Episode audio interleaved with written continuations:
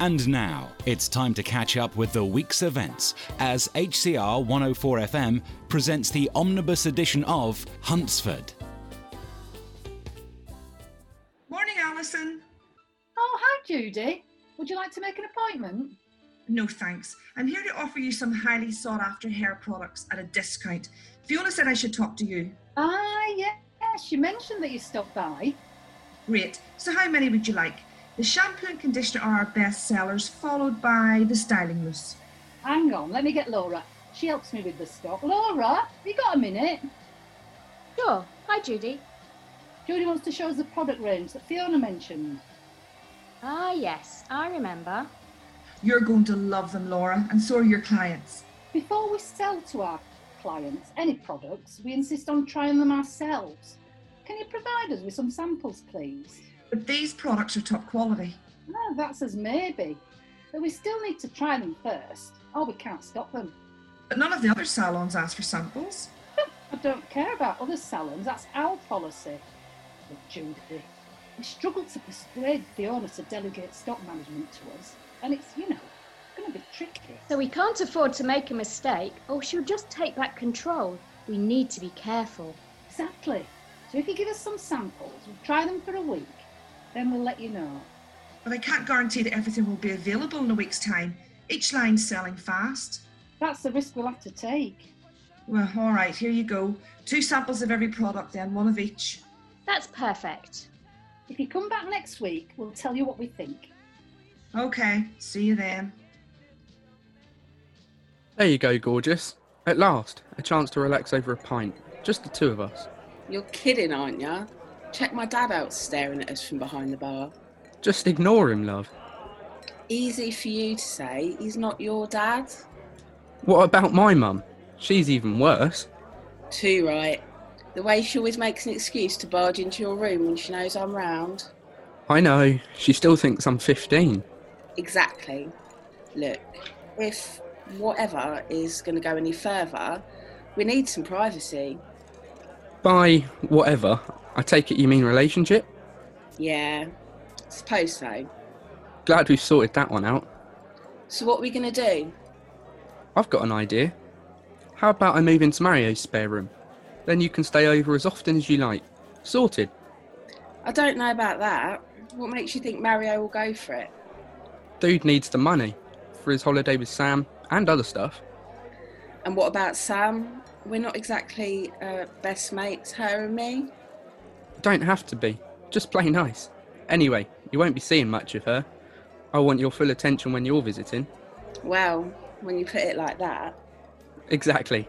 Leave it with me. I'll speak to Mario and make it happen. Heather, we're so relieved to have you back here at Henniston. Oh, safe and well. I'm so grateful to you both. If you hadn't saved me that night, I might have.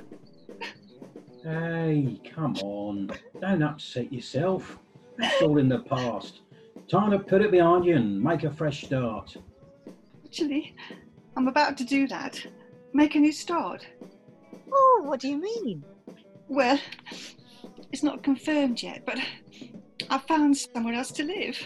A place? Where? Who with? Oh, if you don't mind, I'd, I'd rather not share the details yet. I'm still waiting for final confirmation, most of all. I don't want Nick to find out. Hey, but we wouldn't tell him. I know that these things have a way of getting out, and I want to make certain he doesn't find me.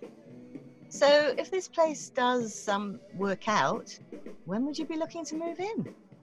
I'm sorry to sound so vague, but I can't give you a date yet. It, it shouldn't be long, though. Hey, there's no rush. You're welcome to stay with us for as long as you like.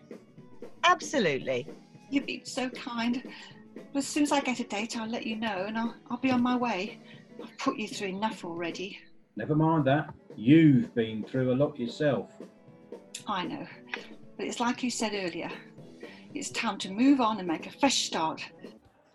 Hello, Bob. Uh, mind if I join you? Oh, take a seat, um, Judy. Everything okay? Fine. I just don't like to see you sitting there all on your own. Oh, I don't mind my own company.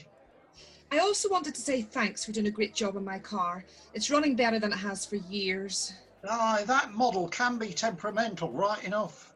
By the way, I noticed the bonnet was sticking a bit, so I fixed it. No extra charge. Thank you. My previous garage just said that that happens all to all of them. Oh, that's a poor excuse, in my opinion. I'm glad I've got someone with your skills on the case these days. Oh well, it's uh, it's a nice car. Deserves looking after. It suits me at the moment. Ideally, I'd like a classic car, but it's not practical right now. Oh, so you're interested in cars? My dad was a classic car dealer. I used to help out in the office in the holidays and nearly went into business. Nearly?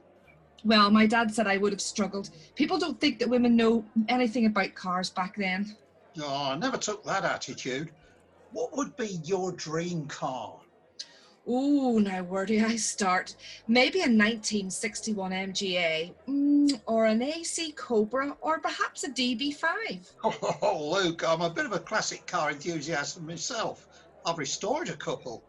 Um, would you like to join me at the classic car show in Peterborough next week? That would be fantastic. I didn't know there was a classic car show around here. Let's do it.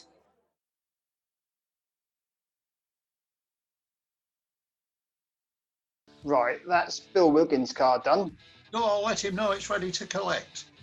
So where's Desperate Dan? Shouldn't it be in by now? Oh, it's Dan's college day. Oh, is it? I thought he did day release on Thursdays. It is Thursday, son. Hmm, sorry, lost track of the days. Do we know how he's doing? He's not the sharpest pencil in the box, in my opinion. Says the lad who's just forgotten what day it is. Fair point. I'm surprised he hasn't wrecked the college workshops by now. Well, he hasn't. As it happens, I've seen his feedback from his tutors, and it looks like he's doing very well. Unbelievable. Not really. I know he was a bit cack handed at first, but it looks like all he needed was some professional tuition.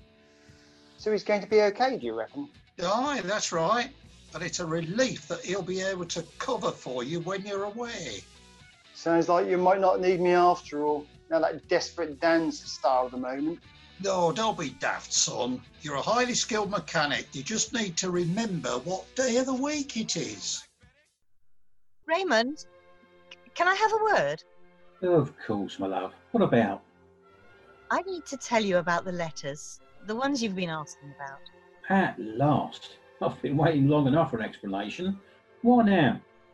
Well, when Heather tried to kill herself after keeping quiet about Nick, it made me realise that life's too short for secrets. Okay, that makes sense. So, tell me about these letters. Um, they're from my daughter. Sam, that doesn't make sense. Certainly not her handwriting. No, no, you don't understand. My daughter, not ours.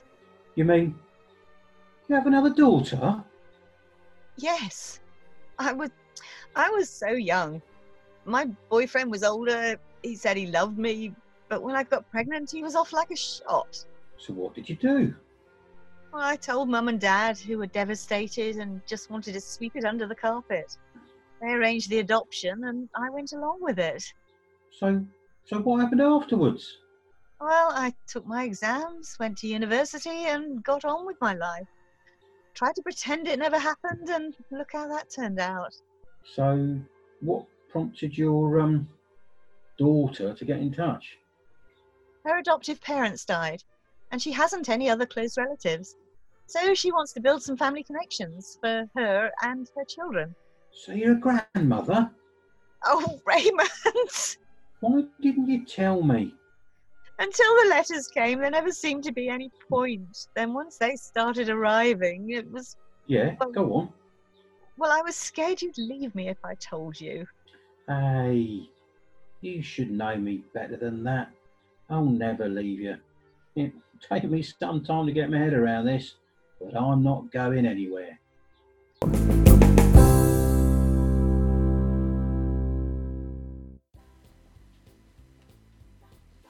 Season 4, episode 37 was written by Felicity Radcliffe.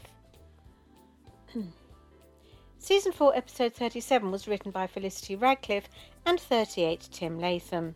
Judy was played by Sonia Anderson, Alison J. McKercher Kay, Laura Carol Hooper, Ryan Tom Askew, Jordan Anna Cooley, Heather Wendy Underwood, Bob Roger Ems, Robbie Stewart Nunn, Charlotte Tina Yates, and Raymond Ben West.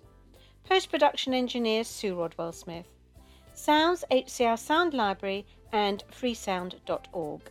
Huntsford's theme tune was composed by Nick Thompson. Produced and directed by Sue Rodwell Smith, Huntsford was brought to you by Wavelength Productions and recorded in Huntingdon, Cambridgeshire.